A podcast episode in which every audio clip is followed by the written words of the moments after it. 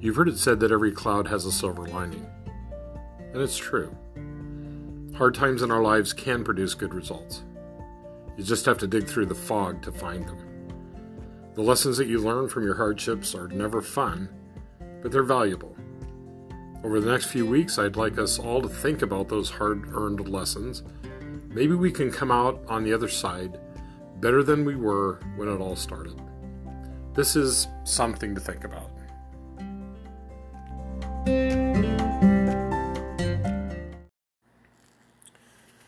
This is a great story. I love telling it.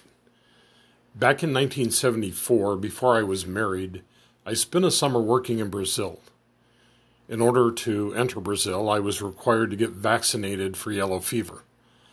Back then, yellow fever vaccines required three injections, one month apart. My good friend's sister worked for a well known OB/GYN doctor downtown. When she heard that I needed these shots, she said that her boss would be glad to give them to me for free. Never one to pass up a good deal, I had her make my initial appointment and soon headed downtown for my first of three injections. I hadn't really thought carefully about the whole scenario, but when I walked into the OB/GYN clinic, I checked in at the front desk and took my seat in the waiting room amidst a host of staring ladies, it started to dawn on me how strange this must look. As is my nature, I began to see the humor of the situation, so I picked up a magazine on parenting, and with a straight face, I sat and waited. Sure enough, pretty soon a nurse opened the door to the inner offices and called my name Roy. The ladies all looked at each other as I got up and followed the nurse into the hallway.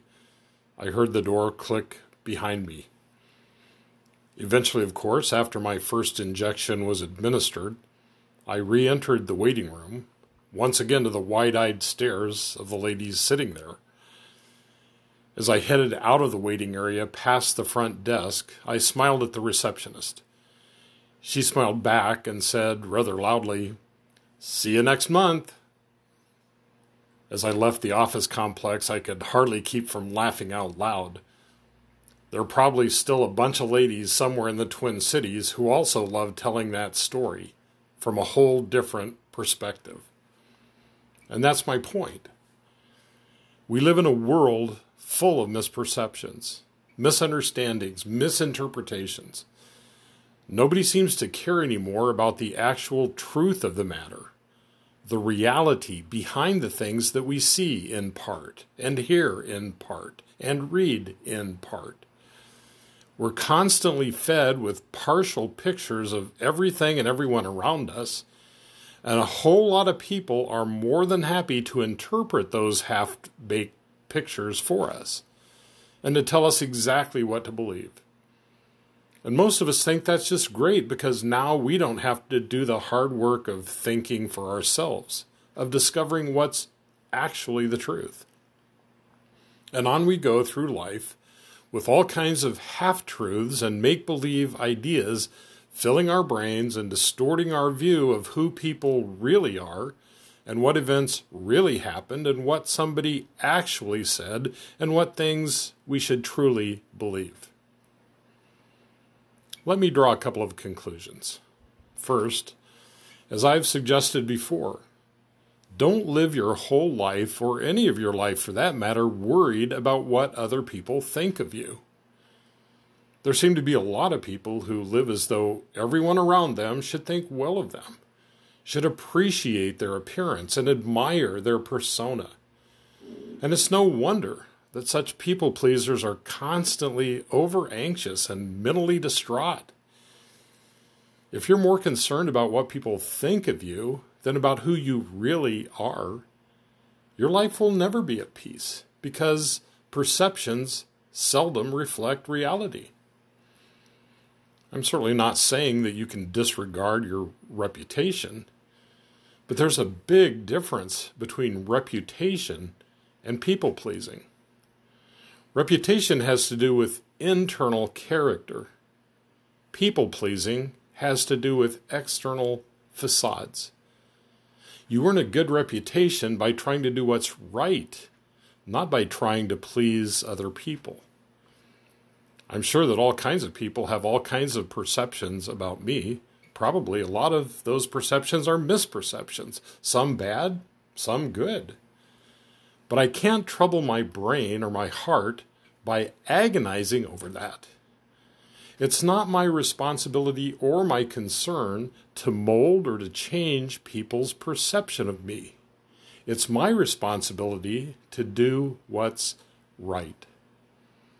I'm a chaplain, and in my world, to do what's right means to be of good character, to live in a principled way, a virtuous way, a godly way. Not because of what I can do for God, but because of what God has done for me. I'm nowhere near succeeding perfectly in the quest for virtuous living, but at least I don't have to worry about other people's perceptions or misperceptions. And I'm very, very glad for that. Please don't worry about what other people think of you. Just do what's right. Second, don't be over opinionated about your own perceptions of the world around you. Your perceptions of the world, or my perceptions of the world, may be grossly distorted because you and I don't have all of the facts all of the time. Where you need to have an opinion, make it an informed opinion Use your mind. It's usually not easy to discover the whole story, the truth, the reality behind everyone's loud voiced perceptions or misperceptions. Discovering truth takes work, hard work. And understanding the notion of absolute truth is essential because if there is no source of absolute truth, then there's no truth at all. And if there's no truth at all, then it doesn't matter what anyone believes. That's another rabbit well worth chasing, but here's my point. Where you need to formulate an opinion, work hard at finding the truth, the reality, not the perceptions. Once you find the reality, as best you can, hold your opinion firmly. But remember, your opinion is just that your opinion. Not everyone has to agree with you, and it's not your job to correct everyone else's opinions, everyone else's perceptions. It's like those ladies in the clinic waiting room.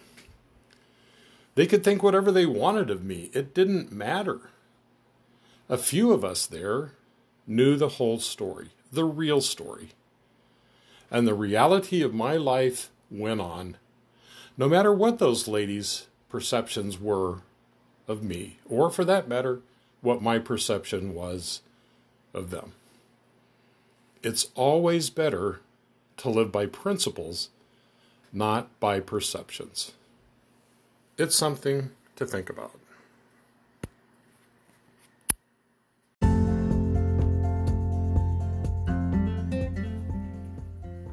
If there's any way that I can help along the way, please give me a call or shoot me an email.